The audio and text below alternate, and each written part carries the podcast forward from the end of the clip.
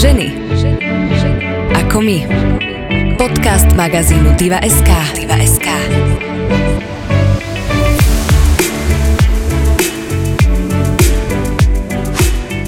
Anorexia patrí medzi duševné choroby s najvyššou mierou úmrtnosti. Nielen s anorexiou, ale aj s ostatnými poruchami príjmu potravy trpia ľudia po celom svete. Mladá šikovná Slovenka, ktorá svoj boj s anorexiou vyhrala, sa snaží o poruchách príjmu potravy nielen zvyšovať povedomie, ale aj svojimi aktivitami zlepšovať situáciu, aby sa ochoreniam predchádzalo alebo úspešne liečilo. Počúvate podcast Ženy ako my, ktorý vám prináša ženský segment aktualít magazín Diva.sk.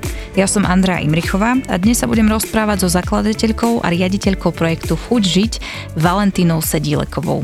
Ahoj, vitaj. Ahoj. Dúfam, že sa máš dobre. Mám, ďakujem za pozvanie. Nemáš vôbec za čo a musím sa ti priznať, že, že som veľmi veľa podcastov s tebou počúvala, veľa som sa tejto téme teraz venovala vďaka tebe, lebo som vedela, že prídeš a bolo to drsné počúvať to celé. Ja veľmi obdivujem, že si ma zvládla tak dlho počúvať.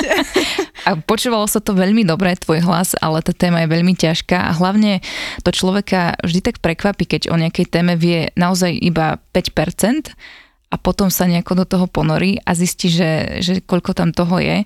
Bolo to veľmi ťažké počúvanie a mám taký pocit, že že práve preto by sa o tejto téme, o ktorej sa budeme rozprávať, malo viac hovoriť, aby sme mali väčšie povedomie a aby sa tomu predchádzalo, vlastne čomu sa ty teda aj venuješ. Takže dnes sa budem s tebou rozprávať o poruchách príjmu potravy. Možno ďalej v podcaste tomu budeme hovoriť PPP, aby sme rozumeli, že o čom sa budeme rozprávať. Tak e, ak by si nám na začiatok mohla úplne v úvode povedať, že čo je to porucha príjmu potravy, aby sme tomu teda všetci rozumeli, lebo nám to príde, že OK, je to možno anorexia, bulimia a tam moje znalosti končia. Tak v prvom rade by som asi povedala, že poruchy príjmu potravy sú duševné ochorenie. To znamená, že to nie je modný trend, nie je to výsled, nejaký teda výstrelok mladých ľudí, nie je to snaha páčiť sa chlapcom ani dievčatám a netýka sa to teda iba modeliek. Mm, ako som spomínala, je to duševné ochorenie, je to, ako si ty hovorila, teda duševné ochorenie, že s najvyššou umrtnosťou a zároveň je to veľmi také, že široké ochorenie, čiže nepatrí tam teda len anorexia, netýka sa to len tých výchudnutých dievčat, um, ale spadá tam teda aj mentálna bulímia, diagnoza záchvatového prejedania, ortorexia, ale aj ďalšie nešpecifické poruchy príjmu potravy, aj atypické formy. A poruchy príjmu potravy nemajú konkrétny tvar, číslo alebo teda pohlavie. Týkajú sa dievčat, chlapcov, mužov, žien a zároveň len pomerne malá časť týchto ľudí má aj podváhu. Takže mm, aj čím viac ja som sa tak zahlbila do tej témy a aj teraz, keď vidím naozaj tú takú pestrosť klientov, ktorých máme, tak uh, mentálna anorexia nie je o tom, že sme vychudnutí mm-hmm. a jasné, uh, mnoho dievčat a chlapcov, ktorí ktorí majú mentálnu anorexiu, toho napríklad reštriktívneho typu, tak naozaj môžu byť vychudnutí, ale to neznamená, že človek, ktorý má váhu v norme, nemôže mať mentálnu anorexiu. Mm-hmm. Čiže vďaka tomu, čo si nám teraz povedala, je veľmi dôležité e, dbať na to, čo komu poviem, lebo aj človek, ktorý možno vyzerá vizuálne v poriadku, v zmysle, že ho nič netrápi, žiadna duševná choroba, tak sa môže trápiť a tým, že mu niečo poviem, niečo, čo sa týka jeho tela alebo toho, čo si dáva na obed, tak sa ho to môže veľmi dotknúť. Určite, určite. A akurát aj dneska je pre mňa tá téma taká silná, nakoľko teda v rámci chudiť, nie vždycky príde taký vtipný ten titul, že riaditeľka, hej, že ja si vždycky Aha. predstavím nejakú pani riaditeľku v škole a si hovorím, že tak, tak akože na to sa necítim, ale... A pritom máš 22. 22 rokov asi riaditeľka. A prvú no. knihu si napísala v 15. Takže e, wow. preferujem skôr, že, že zakladateľka, ale my sme sa na tom aj smiali, hej, keď sme aj tie stanovy uh, písali ešte roky, roky dozadu, že že kto sa bude, akože aký bude ten titul, či štatutárka, riaditeľka a tak ďalej. No, a, takže len, že sa, som sa tak posmiala, keď si ma začala predstavovať.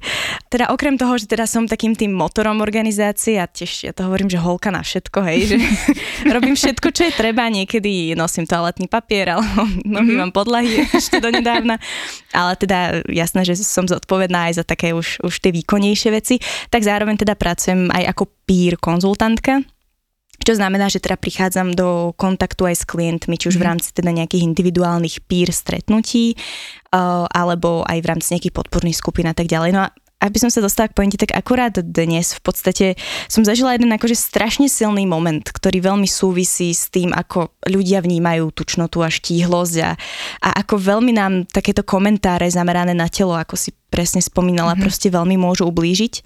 A v podstate to súvisí s tým, že ako si ľudia spájajú rôzne charakterové vlastnosti a aj mieru úspešnosti alebo hodnoty v živote s tou hmotnosťou a s tým, ako vyzerajú. A v podstate aj jedna z našich klientiek a mnohé tie klientky prinášajú túto tému, ako počujú od okolia, že, že keby schudli, tak by si napríklad našli niekoho, alebo mm-hmm. keby schudli, tak by boli lepším človekom, alebo keby schudli, tak by boli šťastnejšie. Nech sa pozrú na seba, ako vyzerajú, aké sú tučné, ako so sebou nič nerobia. A to, že to počúvajú často klientky, ktoré napríklad a klienti, ktorí majú aj nadváhu, tak uh, mnohí ľudia si povedia, že však ale však nadváha je nezdravá, že však oni to potrebujú počuť že je to také v našich hlavách zaužívané, že si hovorím, že fakt toto potrebujeme počuť, že fakt nás naša hmotnosť z nás robí nehodnotných ľudí, fakt naša hmotnosť dovoluje druhým ľuďom, aby nás urážali, alebo mhm. hodnotili, mm-hmm. alebo komentovali, aby nám hovorili, čo nám prinesie šťastie do života. Že normálne som sa až dneska tak ja sama vnútorne nahnevala na tom celom a, a že, že ma niekedy mrzí, že, že, že si tak trošku nevieme možno, že zahryznúť do toho jazyka a možno, že sa zbaviť tej, alebo že pustiť trošku tú moc tých slov a možno, že si tak odpustiť niektoré komentáre na tú, na tú hmotnosť. Škoda, že niekedy nie je vidieť aj vizuálne o, tak, na takých ľuďoch, ktorí vypúšťajú takéto komentáre, lebo potom by možno zistili, že nie je to úplne príjemné. No, mám pocit, že ako spoločnosť tak nejak e, trpíme tou nespokojnosťou so samými sebou a v podstate, že ono je to paradoxné, ale najčastejšie počujeme také komentáre od ľudí, ktorí majú sami nejaký problém so sebou, v zmysle, že sú nespokojní, alebo že tú tému nejako vnútorne riešia, alebo že by možno, že sami radi schudli, alebo naopak pribrali, alebo že sami si spájajú tú hodnotu s tou štíhlosťou a, a že v podstate tým, že oni sami to v sebe riešia, tak to posúvajú ďalej, toho druhého človeka to zabolí, tento môže, že v sebe tiež rieši, tak to môže, že niekedy tak akože nevinne posunie mm-hmm. niekomu inému. Že vlastne si to ako ľudia trošku tak robíme sami a žijeme v tom takom reťazci tej nespokojnosti, mm. tak posúvame. No, nebolo by to krásne, keby sme to všetci pochopili a nerobili si zle. To by bol úplne že ideálny svet, do ktorého neviem, či sa nikdy dostaneme. To sa asi nedostaneme a to je ináč podľa mňa veľká pravda, že asi nikdy ten svet nebude ideálny a asi proste budú niekedy ľudia, ktorí možno, že aj z nedbanlivosti, hej, alebo z únavy a z vlastného nejakého proste konfliktu v ten daný deň, ktorý si v sebe nesú, nám povedia niečo škaredé. A podľa mňa, že asi aj o tom to je, že naučiť sa, ako my vieme s, tou, s tými slovami a s tými pocitmi, mm-hmm. ktoré proste v nás tieto slova vyvolávajú, že ako my s nimi vieme pracovať a či si ich pustíme ako keby k sebe dovnútra, že si ich tak ako stelesníme, že si povieme, že hm, že on má asi naozaj pravdu, keď mi to povedal. Mm-hmm. To je dôležité, čo si povedala, lebo uh, tých ľudí ako keby nezmeníme a takúto masu určite nie, takže vždy je to práca uh, s nami a tým, že tie komentáre nezastavíme, tak je len na nás, čo s tými komentármi spravíme. Čiže je super, že si to povedala a takýto komentár môže spustiť poruchu príjmu potravy? No, nie je to tá jediná vec, kvôli ktorej porucha príjmu potravy vznikne, že až také jednoduché to mhm. nie je, ale môže fungovať ako v podstate taká tá posledná kvapka. Že také tie slova, rob so sebou niečo, pozri sa na seba, ako vyzeráš, alebo máš tučný zadok, tak e, môžu niekedy naozaj fungovať ako taký ten vyslovene, že spúšťač, ale nie sú príčinou. Mm-hmm respektíve sú súčasťou veľkého množstva príčin. Vznik poruch príjmu potravy je v podstate taká mozaika vecí. Vždycky je tam genetická predispozícia, ktorá je aj u iných duševných ochorení a zároveň je tam nejaký vplyv okolia, kultúry, v ktorej žijeme, vplyv takého toho bezprostredného okolia, všetky také rôzne drobné, niekedy naozaj veľké a ťažké veci, ale aj také naozaj drobnosti, možno, že by sme si povedali, ktoré nás ovplyvňujú od detstva do spievania. Je to aj životný štýl v rodine, mm. stravovacie návyky v rodine, Je to určite ideál krásy, ktorý tu je v našej spoločnosti a hodnoty, ktoré sa za ním skrývajú. Je tu nejaký ten tlak na výkon, na krásu, na štíhlosť. Je to taký ten pocit nedostatočnosti a pocit menejcenosti, na ktorý to ochorenie tak trošku nasedá. Sú tam nejaké osobnostné črty, perfekcionizmus a tak ďalej, ktoré nás zase tak trošku predispozicionizujú, či ako sa to povie. Toto náročné slovo. to som si tak nejak akože zložila v svojej hlave. Hej.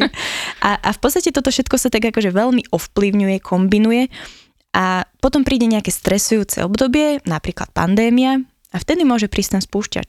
Mm-hmm. Čiže a... ono sa to nejakým spôsobom nabaľuje. Nie je to jedna jediná vec, mm-hmm. ktorá sa ti v živote stane, ale sú tam nejaké faktory, ktoré to potom vedia celkom pekne zamotať e, v živote človeka.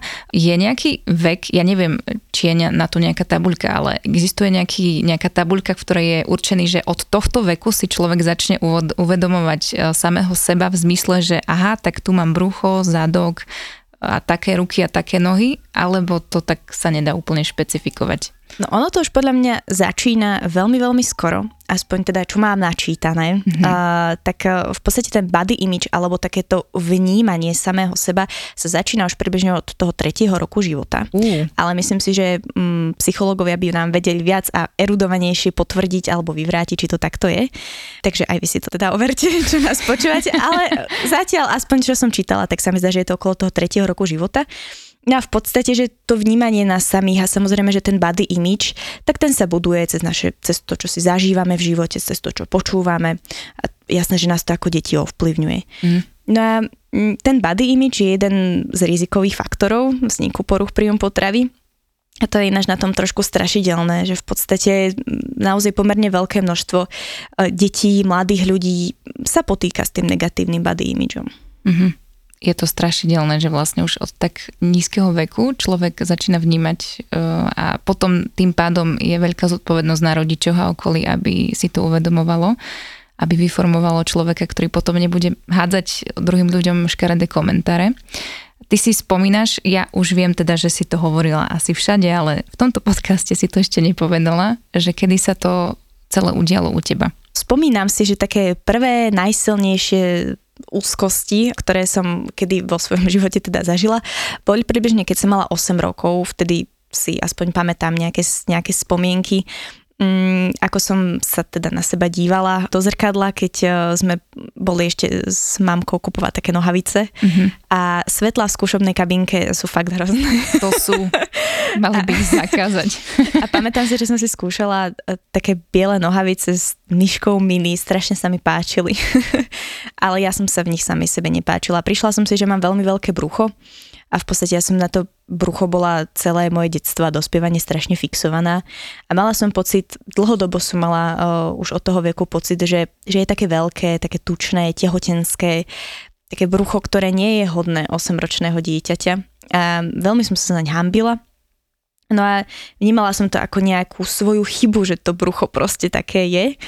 A viem, že keď sme kúpili tie nohavice, tak v tej kabínke na tých nohaviciach bol taký rúžový opasok s kovovou práckou. To bol taký set.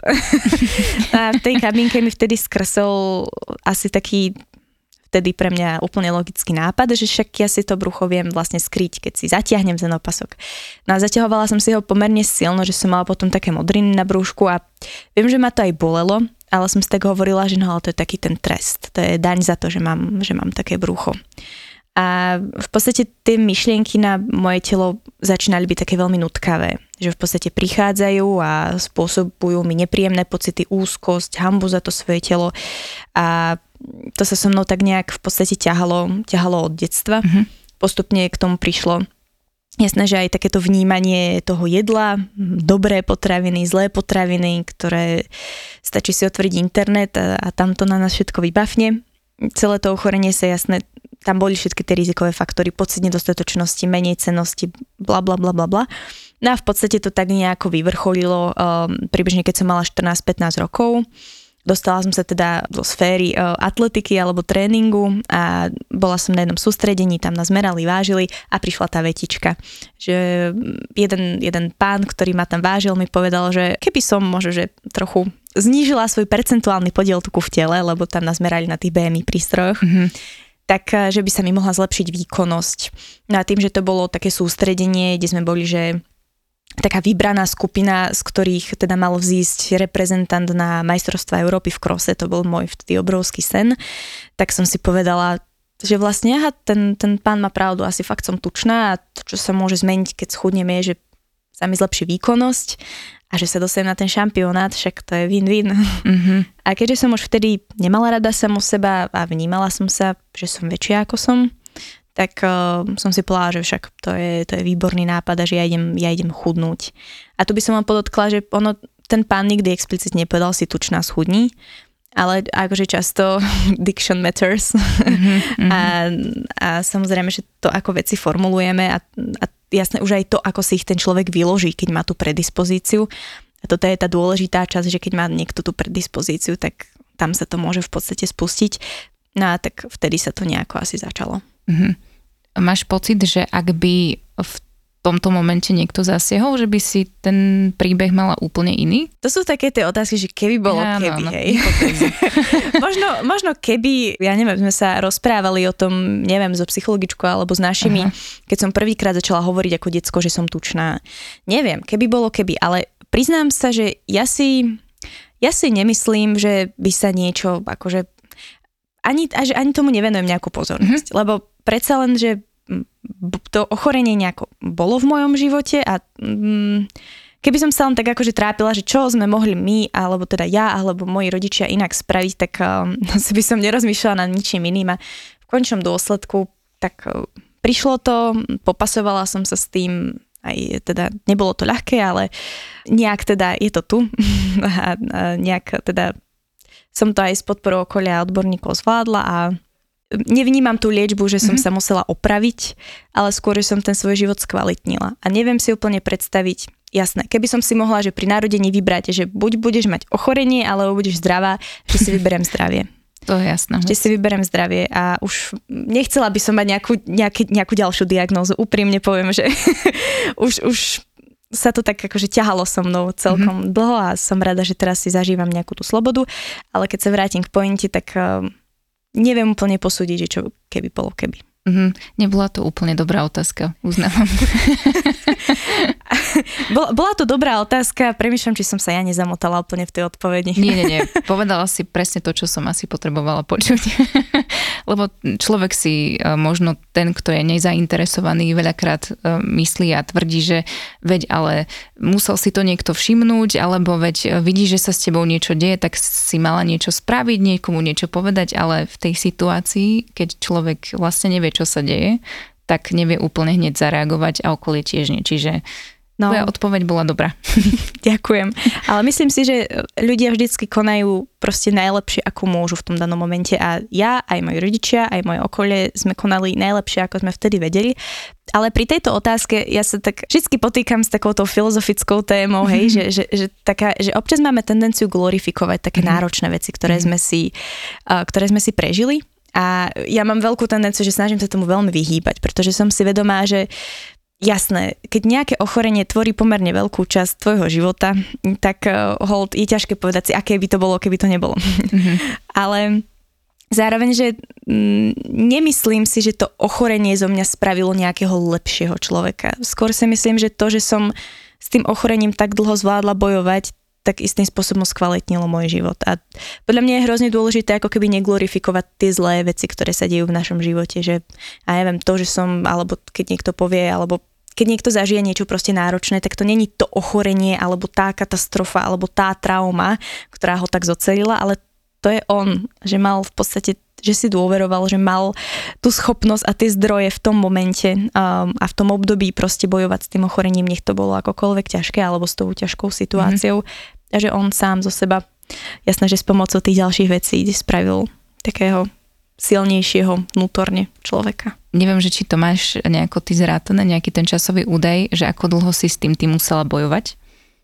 Tak v podstate, že tá moja aktívna liečba trvala nejakých 5 rokov. Mm-hmm a to bolo v podstate medzi nejakým, no bolo to 5 rokov, že nerátam úplne, že dĺžku trvania toho ochorenia v mojom živote, to nemám vyrátané, ale tá aktívna liečba bola cca tých 5 rokov. Uh-huh. A potom, keď si, te, si sa teda vyliečila, tak kedy prišiel ten stav alebo tá fáza, že chcem o tom hovoriť, lebo je asi veľmi ťažké rozprávať e, nahlas a verejne o takýchto veciach, že chcem o tom hovoriť a chcem možno pomáhať niekomu, komu sa deje to isté v živote. No u mňa to bolo možno trochu také čudné, ale ja keď som hľadala dôvod, že prečo sa chcem uzdraviť, lebo mm, tá choroba alebo tá liečba z toho ochorenia je vždy taký ako keby pomer medzi tým, že čo ti tá choroba berie a čo ti dáva. Mm-hmm. Že je to trošku ako, ako s takou závislosťou, že aj tú závislosť alebo to závislostné správanie vždycky majú ľudia ako keby nejaký dôvod, prečo ho robia. A ja tiež som nehľadovala preto, primárne preto, aby som sa zabila, ale odopierala som si jedlo a v podstate poškodzovala svoje telo a samu seba, no bo som si myslela, že sa stanem lepším človekom. Mm-hmm. Myslela som si, že budem lepšie prijatá ostatnými, že nájdem svoju hodnotu, že sa budem cítiť bezpečne v tom pre mňa vtedy veľmi nebezpečnom svete.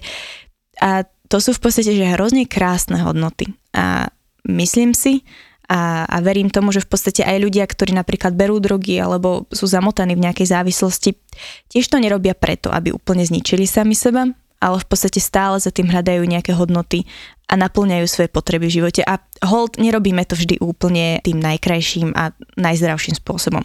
To neznamená, že podporujem to, čo som vtedy uh, so sebou robila, len že vnímam, že to má svoje vysvetlenie. Vieš to pochopiť. Áno, a že som konala najlepšie, ako som proste vtedy vedela s tým čo som bola schopná spraviť. A preto v podstate rozhodnutie, že sa chcem uzdraviť, nebolo ľahké, lebo som tú chorobu nechcela pustiť, lebo som stále veľmi vnímala, čo všetko mi dáva.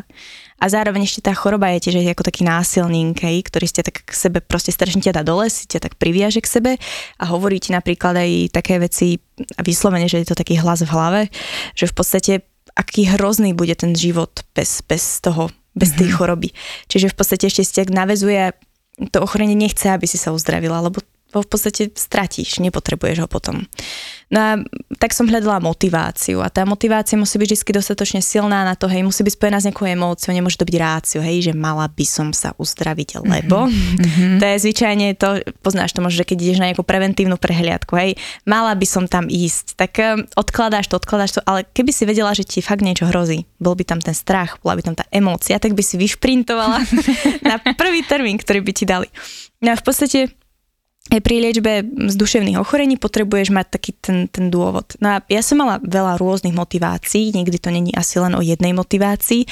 Chcela som začať znovu behávať, chcela som, aby sa rodičia už netrápili, ale taký nejaký najväčší zmysel a ja som si sama potrebovala nejak racionalizovať, že prečo mám poruchy príjmu potravy a prečo je to také náročné celé. Uh, tak bolo, že, že hm, ale však ja som vždycky nejak tak mala sen, nejaký taký, ja to nazývam, že ježišovský ideál, hej, perfekcionistický ideál, úžasný, skvelý vlastnosti, aká, aká chcem byť, ktoré som proste nebola nikdy schopná dosiahnuť, lebo je to nereálne. A vždycky som chcela nejakým spôsobom, že pomáhať druhým ľuďom. No a zrazu som si tak povedala, že hm, že, že možno, že keď sa uzdravím z tých poruch príjmu potravy, tak dokážem v podstate využiť tú skúsenosť, že budem vedieť pomôcť druhým. To znamená, že každý chlebík s džemom a maslom na desiatu, ktorý, ktorý zjem, tak možno jedného dňa si budem vedieť sadnúť k inému dievčaťu alebo chlapcovi, čo ten chleba nevie zjesť a môžeme ho zjesť spoločne. Alebo že každú úzkosť, neskôr teda záchvat prejedania, keď, keď prídem na to, ako s tým pracovať, možno tá skúsenosť bude využiteľná pre druhých. No a preto pre mňa, ako keby, že výjsť vonku s tým príbehom ja to nevnímam ako odvahu, vnímam to, že v podstate to pre mňa akože dávalo hlavu petu, dávalo to zmysel a bolo to niečo, čo mne samej v tom mm-hmm. období pomáhalo. A je úplne v poriadku, keď ľudia o tom nechcú hovoriť a je to úplne pochopiteľné, je to úplne OK. A je tiež OK, keď o tom hovoria. Mm-hmm. Ja som sa však aj sama už v podstate po tom časom naučila, že, že je aj dôležité vedieť, ako o tom hovoriť.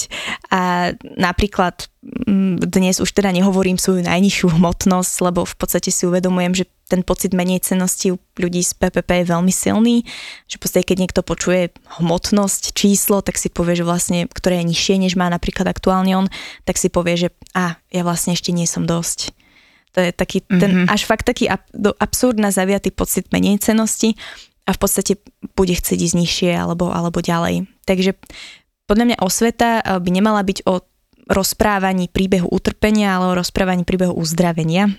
A o tom sú peer konzultanti. a, takže ja som sa tiež veľa poučila, ale čo tým chcem povedať je, že mm, mne toto rozhodnutie, že výjsť s tým príbehom von a v podstate tá myšlienka, že raz možno, že vybudujem niečo, čo bude pomáhať druhým, aby proste to zvládli ľahšie, tak mi dávalo obrovský zmysel a tak nejak zapálila vo mne taký ten oheň, že aj keď boli momenty, kedy to pre mňa bolo ťažké, tak som si povedala, že však ale ja to proste nejako zvládnem. Čiže mňa v podstate tá, ten projekt, alebo už potom aj organizácia sprevádzali počas, uh, počas tej cesty k uzdraveniu. Uh-huh.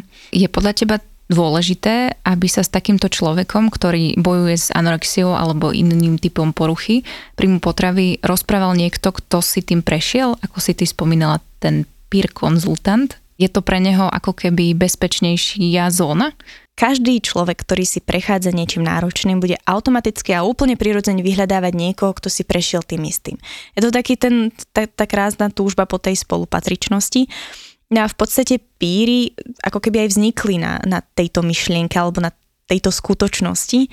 A že v podstate sú to ľudia, ktorí už majú spracovanú tú svoju skúsenosť a cítia sa byť taký proste stabilizovaní a stabilní v sebe aj v tom svojom živote, vedia pracovať s tým ochorením, ale zároveň ten peer konzultant ako na každú inú profesiu, hej, že nie každý je psychológ, tak nie každý je pír, čiže mal by mať jednako aj nejaké vzdelanie, ktoré v zahraničí už býva certifikované, my napríklad v rámci Chudžiti sme si tiež vytvorili takéto vzdelávanie, ktoré si verím raz dáme certifikovať. Takže treba tomu pírovi a tomu človeku proste dať aj nejaké tie skills na vedenie rozhovoru, na počúvanie. A tiež je asi dôležité povedať, že píry nie sú koučovia, nie sú mentory. Je to hlavne taký ten človek, ktorý ťa vie vypočuť a vie ťa podporiť a vie ťa sprevádzať na tej ceste ale netrpí tým syndromom, že ja som jediný, ktorý ťa zachráni a rovnako nepušuje tú svoju skúsenosť dogmaticky. Mm-hmm. To znamená, že ja som si plne vedomá, že to, čo pomohlo mne, nemusí pomôcť niekomu inému. A, ale myslím si, že píry sú neuveriteľne dobrou súčasťou a nie len pri PPP, akože všeobecne plošne pri duševných ochoreniach. A vidno to napríklad krásne v Česku, kde píry napríklad pomáhajú v chránenom bydlení, dokážu byť aj na nemocničných oddeleniach a sú takým tým mostom medzi tým klientom a tým odborníkom a zároveň trošku aj poklienčujú tie služby samotné. Že funguje to napríklad tak, že pír nepracuje sám. Ja nemôžem si teraz založiť Sedileková EU a poskytovať akože coaching služby. Ale tam by si bola pír. tiež riaditeľkou. Ale e, môžem pracovať len ako súčasť týmu odborníkov, lebo mm-hmm. ja sama o sebe zatiaľ nie som odborník, ak nevyštudujem nejakú odbornú školu. Um, Takže pír nie je odborník a treba to mať veľmi na pamäti a zároveň ten pír ale môže pracovať v týme. A my si teraz zdieľame klientov. Znamená to, že klient je napríklad v psychologickom poradenstve, externe má psychiatričku, má nutričnú poradkyňu a má napríklad nejakú píra a my vlastne spoločne komunikujeme v prospech toho klienta, rozoberáme, čo by mu mohlo pomôcť, čo sa deje napríklad na terapiách, v tom nutričnom poradenstve. S klientom sa vieme stretnúť aj v podstate viacerí naraz. A takýmto spôsobom ja dokážem ako keby dať možno, že priblížiť viac to prežívanie, ktoré ide tomu klientovi možno, že hlavou, alebo čo si teraz prežíva a čo by možno, že teraz viac potreboval. A zároveň niekedy ten klient naozaj je pre neho ľahšie zdôveriť sa niekomu, kto ho že kvázi takmer instantne pochopí a hlavne v nejakou, nejakou špecifickej záležitosti spojenou s tým ochorením.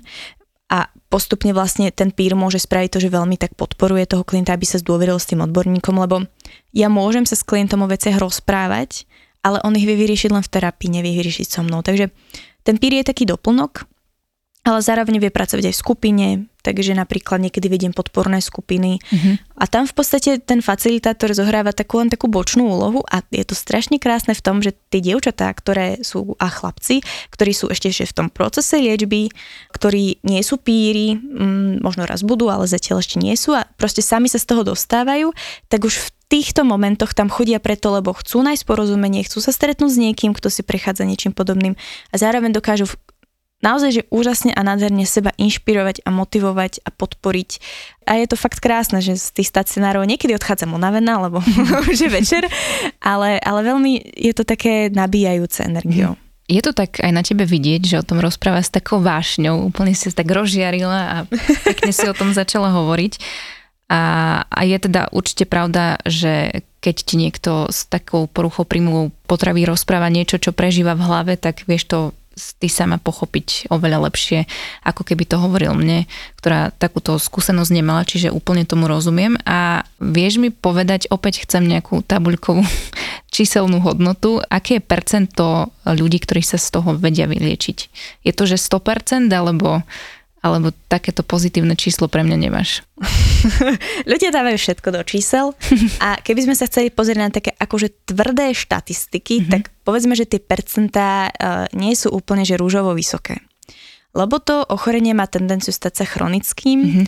ale akože vieš sa na to pozrieť že z rôznych uhlov pohľadu. A ja napríklad verím a som veľkým zástancom toho na uzdravenie alebo na zotavenie zameraného prístupu, to znamená, že akýkoľvek klient alebo klientka, ktorý k nám príde, tak ja verím, že tento človek má v sebe všetky schopnosti a možnosti na to, aby sa uzdravil, bez ohľadu na to, ako bude vo finále to uzdravenie vyzerať. Uh-huh. A to uzdravenie je definované ako žitie plnohodnotného života aj s obmedzeniami, ktoré to ochorenie prináša. No a teda, že ako zadefinuješ uzdraveného človeka so schizofréniou? Hmm. No je to napríklad človek, ktorý to ochorenie proste bude mať, lebo proste je to, je to ochorenie, ktoré zároveň si vyžaduje proste kontinuálnu medikáciu, ale to neznamená, že ten človek nemôže byť uzdravený. A keď som ja bola na pírovskom výcviku, tak tam bola práve slečna s paranoidnou schizofréniou, ktorá, ktorej príbeh ma úprimne, že fakt, že rozplakal. Bolo to strašne silné, ale, ale tá žena sama je nesmierne silná a síce je medikovaná do konca života, ale môže byť plnohodnotnou súčasťou spoločnosti, môže žiť úplne plnohodnotný a kvalitný život. A toto je isté, jasné, pri rôznych ochoreniach je to rôzne, pri niektorých ochoreniach uh, sa dokážeš uzdraviť v tej miere, že proste nemáš nejaké výrazné obmedzenia. Ja napríklad teraz sa na to svoje uzdravenie dívam, takže žijem taký tiež plnohodnotný život s obmedzeniami, pričom pre mňa to obmedzenie je napríklad to, že asi by som už nešla do nejakej diety alebo nejakej výraznej kalorickej reštrikcie alebo kalorického deficitu, mm-hmm. nakoľko vnímam, že je u mňa riziko spustenia toho cyklu záchvatov, prejedania, prípadne, prípadne iných takýchto vecí. Mm, takže asi by som bola výrazne opatrná. Rovnako mám niekedy, že deň negatívneho body imidžu, hej, že nie som zo seba nadšená, ale myslím si, že to má asi každá žena. Má. Asi aj muž. a prípadne, že niekedy mi preblesne hlavou myšlienka na to, koľko to asi má kalórií a či to môžem zjesť, ale som silnejšia ako tá myšlienka. Čiže Napríklad nepočujem už hlas poruch príjmu potravy, ne, nepočujem toho vnútorného kritika, ktorý by ma mm-hmm. neustále dával dole, hodnotil ma a hovoril mi, ako nič neznamenám. Dokážem sa v podstate slobodne nájsť kdekoľvek, kde som. Nemám žiadne kompulzie spojené s proste s ochorením, že pozrite, môj život je plnohodnotný, ale som si vedomá nejakých potenciálnych rizik. A mnohé duševné ochorenia môžu byť takéto. Mm-hmm. To znamená, že ak hodnotíme možno, že uzdravenie z PPP akože bez symptomatiky? No, ťažko povedať, aj, že často ten medicínsky pohľad je na to taký prísny aj, a tie čísla uzdravenia sú nízke. A možno, že taký ten psychosociálny pohľad na to celé je pozitívnejší. Je, je pozitívnejší, lebo niektoré veci nevieme definovať možno, že nejakou tabulkou odškrtávania, mm-hmm. ale možno to, to vyhodnotením tej kvality života, hej, či človek dokáže pracovať alebo chodiť do školy, ako sa cíti hej, v, tom, v tom živote, miera tej slobody, ktorá tam je. Mm-hmm. Napríklad, či, či nemáš nejakú manipuláciu s jedlom, um, alebo proste, či má vzťahy na uspokojivej úrovni. Ja nehovorím teraz len partnerské, ale aj tie, tie priateľské, či má nejaké to sociálne zázemie, či nie je ohrozený chudobou, sociálnym vylúčením. Alebo teda celkovo, že nejak tak odmera tú kvalitu toho života a možno, že ten, ten, ten posun v tom. Takže, aby som to uzavrela, ja verím, že každý má tú možnosť a, a nádej uzdraviť sa z poruch príjmu potravy a v podstate to, ako vo finále to uzdravenie vyzerá, to už je veľmi, mm-hmm. veľmi individuálne. Je teda dobré vedieť, že to nie je ako chrípka, ktorú dostanem a vyliečím sa a koniec chrípky, ale že to je ako keby možno aj celoživotný nechcem povedať boj, ale nejaká vec, ktorú má človek v hlave, ktorú buď vie ovládať už nejakým spôsobom, alebo, alebo ho to ovláda viac. Možno. Tak som to ja pochopila. Aj, ale nerada by som to formulovala ako celoživotný boj, lebo ja nemám pocit, že bojujem. OK. Preto aj som ja chcela mám pocit, som... že už tak akože celkom žijem a, a veľmi si vážim tú, tú slobodu. Mm-hmm. V podstate snažím, možno, že aby som našla nejaký príklad, keď si prejdeš nejakým ťažkým rozchodom, fakt mm-hmm. to sakra bolí. Mm-hmm, mám, OK. Zostanú ti tie spomienky, niekedy možno nostalgické, niekedy veľmi bolestivé a niekedy prídu na ten rozum, ale ty už sa vieš v tom živote pohnúť mm-hmm. ďalej. Možno, že si prišla nejakou terapiou, ktorá ti pomohla proste prísť na to, čo ťa tam tak strašne bolí, čo potrebuješ pustiť v tom vzťahu. Skvalitníš svoj život, možno, že si nájdeš človeka, ktorý dokáže viac oceniť to, aká si. Pracuješ proste na sebe. Niekedy príde tá myšlienka, niekedy ťa to možno že aj zabolí, ale nie je to už niečo, čo ťa tak výrazne trápi a obmedzuje na živote. A v končnom dôsledku ty máš na seba iný pohľad na vzťahy máš iný pohľad, na život máš iný pohľad, na svoju hodnotu, hranice v tom vzťahu napríklad. Veľa sa na tom naučíš a neobmedzuje ťa to nejako. No a niekedy to zabolí, keď si spomenieš, hej, mm-hmm. ako veľa si plakala a aké strašne bolestivé to bolo. Ale v končnom dôsledku už ťa to viac neobmedzuje. Posunula si sa ďalej, tvoj život je kvalitnejší. Niečo akože podobné je to aj s tými duševnými ochoreniami. Mm-hmm tak myslím si, že si nám to teraz pekne vysvetlila. Yes. Áno, už tomu rozumiem. Hurá. Existuje nejaký komentár, ktorý by sa ťa ešte teraz vedel dotknúť? Určite, mm-hmm. určite áno.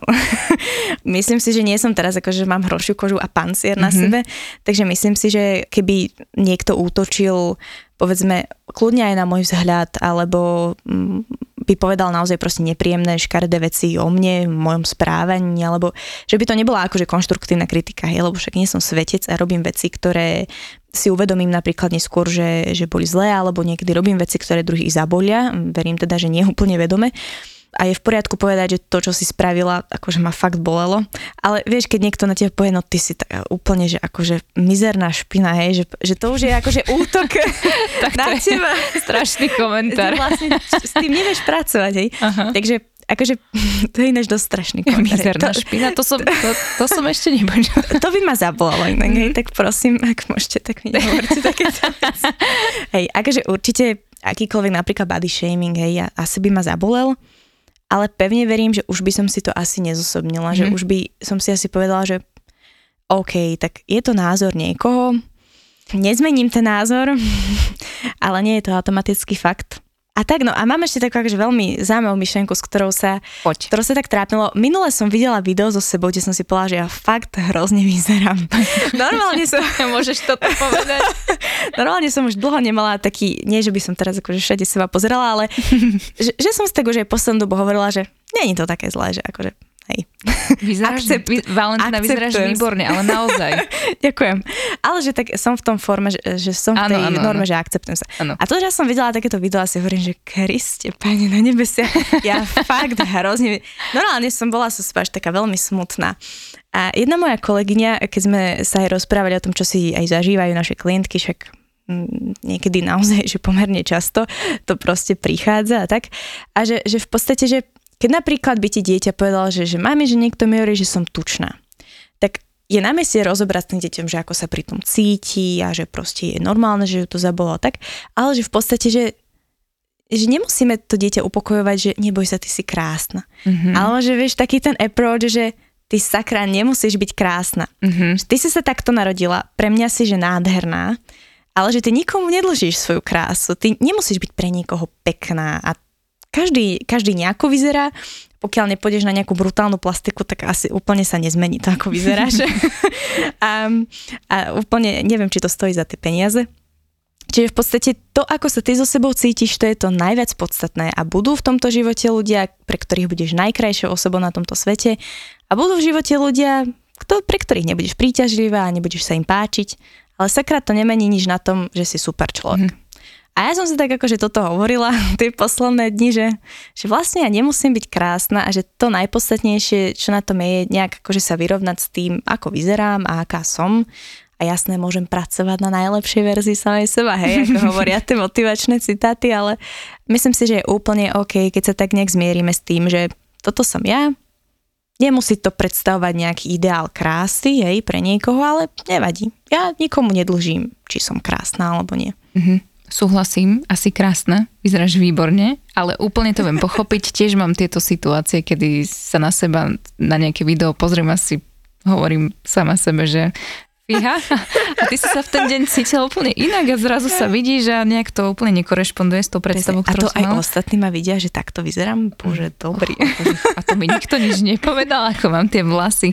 No, takže úplne ti rozumiem. A je veľmi smutné, že niekedy vnímame svoju hodnotu práve cez ten vizuálny aspekt a pritom to je fakt nepodstatné, lebo lebo hodnotu svoju máme úplne niekde inde, takže opäť ťa chválim za túto peknú myšlienku. Akože ja ešte stále si ju tak obraciam v rukách a snažím sa, lebo veľa vecí akože máme že v hlave, mm-hmm. hej, a môžeme si povedať, že aj si my súhlasíme, je to lepšie, než keď to tam nie je, že už to máme v hlave, ale ešte to není akože v srdci, hej, mm-hmm. že mhm. ešte to také, že hm, že OK, je to tá myšlienka, ale určite aj ty poznáš, že keď máš niečo v hlave a potom to príde do do tej hrude, do toho srdca, že sa s tým tak stotožníš a že to tak aj cítiš. Áno. Čiže ešte táto myšlienka ja s ňou úplne súhlasím, strašne sa mi páči, úplne som z nej nadšená.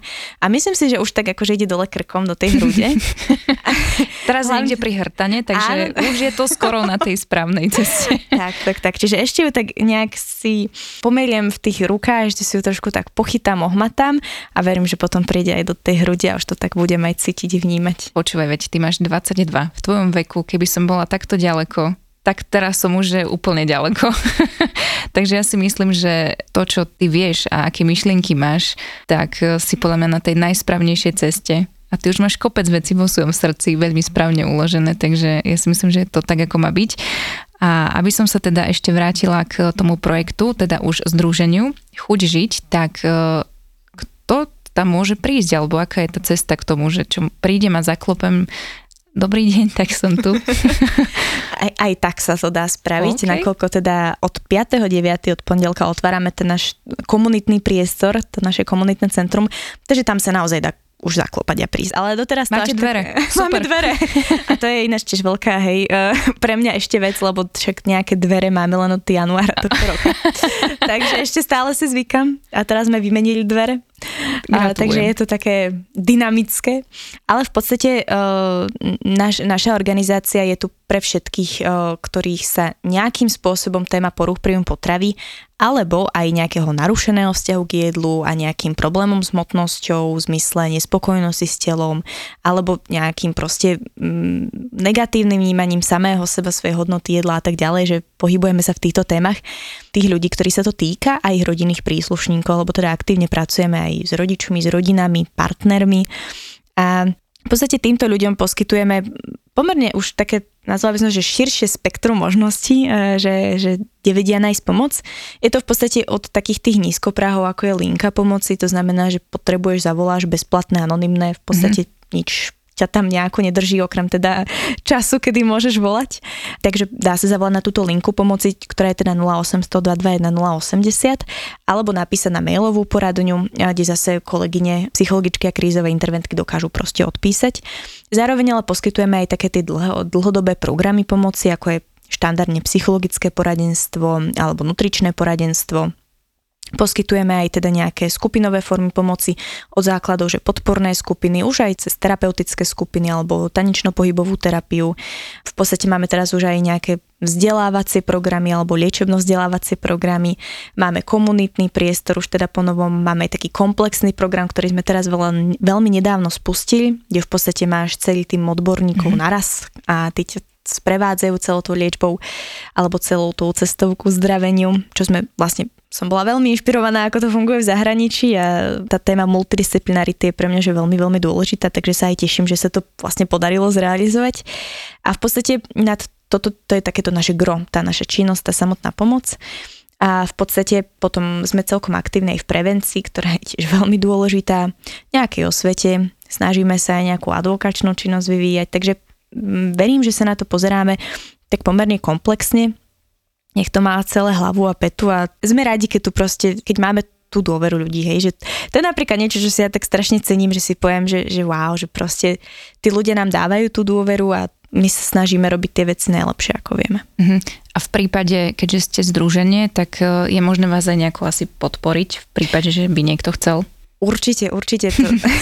Sme vždycky veľmi vďační za takýchto ľudí.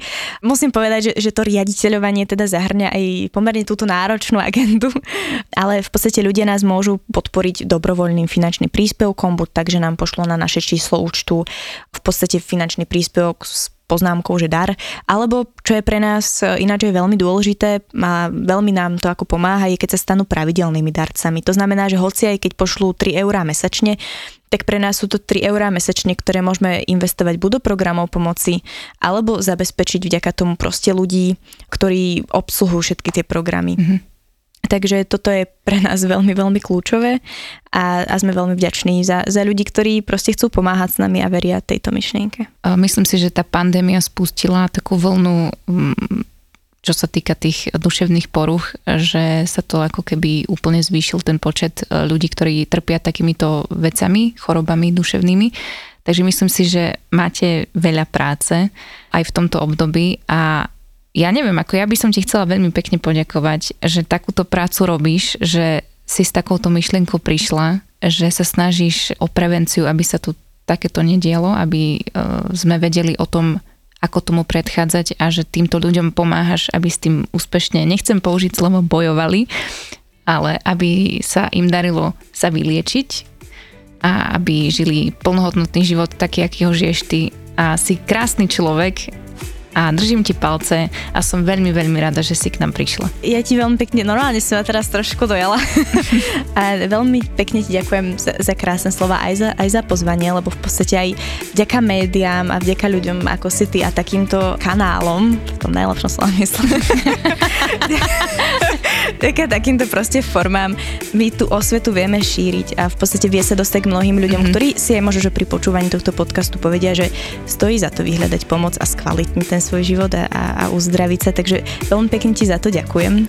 A rovnako ďakujem aj tým mojim kolegom a kolegyňam, e, vďaka ktorým môžeme naozaj robiť tú pomoc. A hlavne, že, že tomu celému dávajú tú dôveru, rovnako ako tým ľuďom, ktorí sa na nás obracajú tiež tú dôveru. Takže ďakujem, že som tu mohla byť. Teším sa teda aj na nejaké odozvy, ak tento podcast bude mať. Si super človek, si múdry človek a ešte si aj vtipná, takže taký full package. Ďakujem ti ešte raz, Valentina, a že si prišla.